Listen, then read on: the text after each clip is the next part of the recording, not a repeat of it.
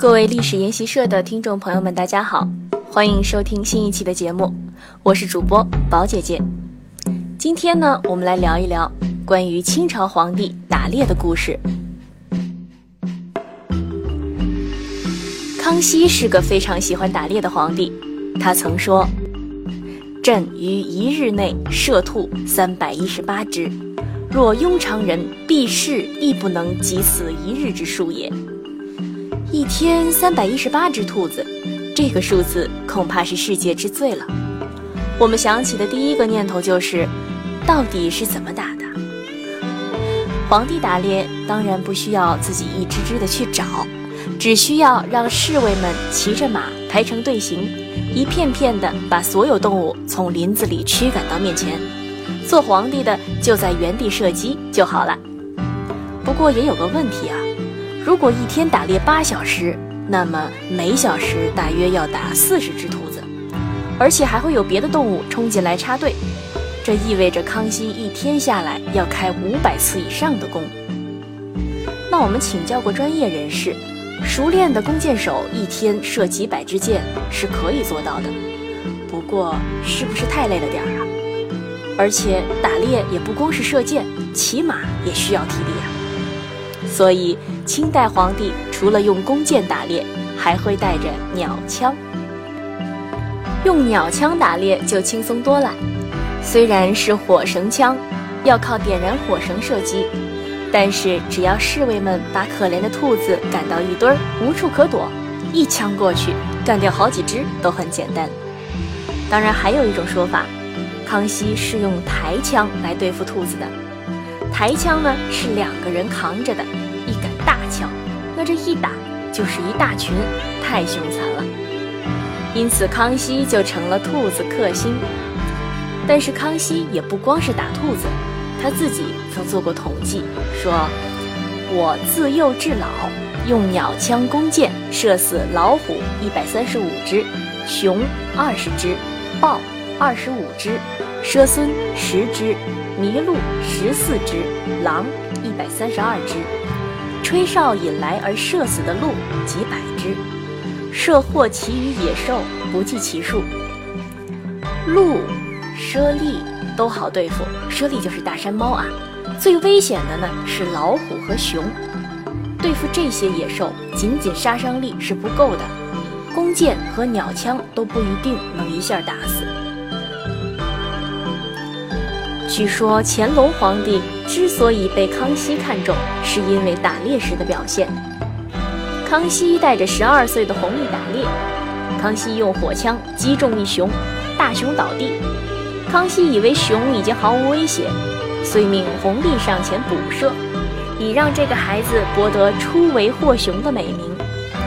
弘历刚刚上马，还未靠近，不料那倒地的大熊忽然一个翻身，直立起来，众人一刹那间都惊呆了。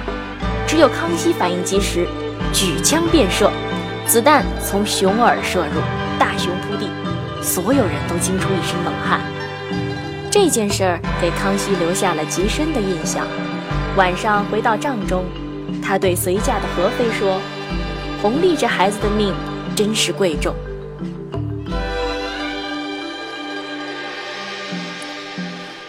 对付这种猛兽，清朝皇帝们绝不会仅仅依赖火器和弓箭，还有近战武器配合。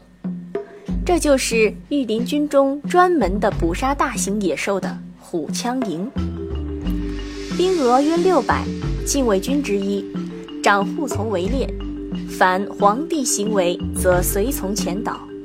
御虎猎枪以备，得旨即射击，或追踪，或巡山，得虎具奏以现。凡驻御营，则分两路辐射地弩，以防虎豹。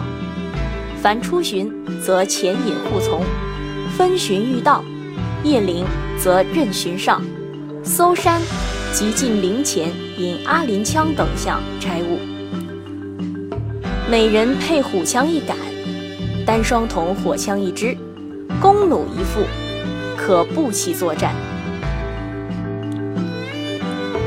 虎枪长度大约两米，前端铁质，是一种重型长枪，使用时数人一起，逼得老虎无法接近，然后用火枪和猎弓解决。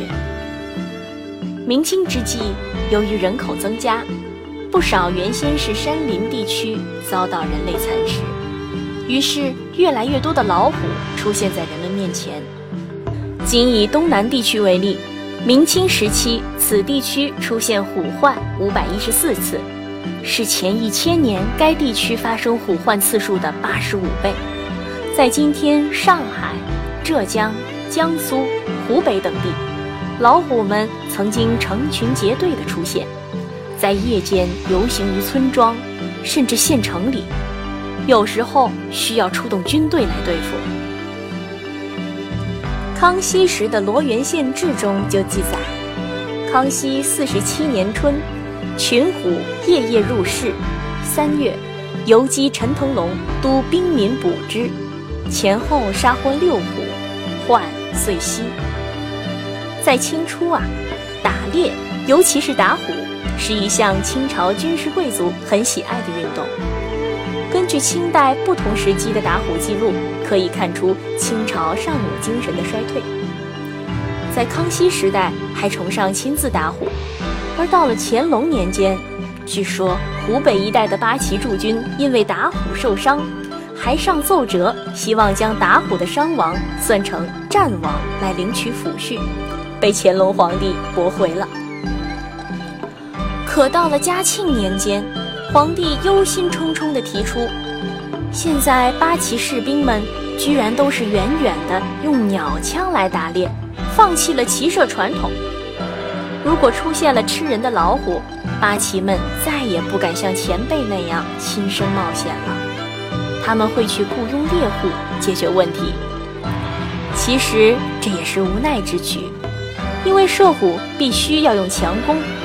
清初的时候，在皇太极时代，满蒙八旗可以使用一百二十斤拉力的强弓；到了康熙、乾隆时间，也有使用九十斤拉力的记录。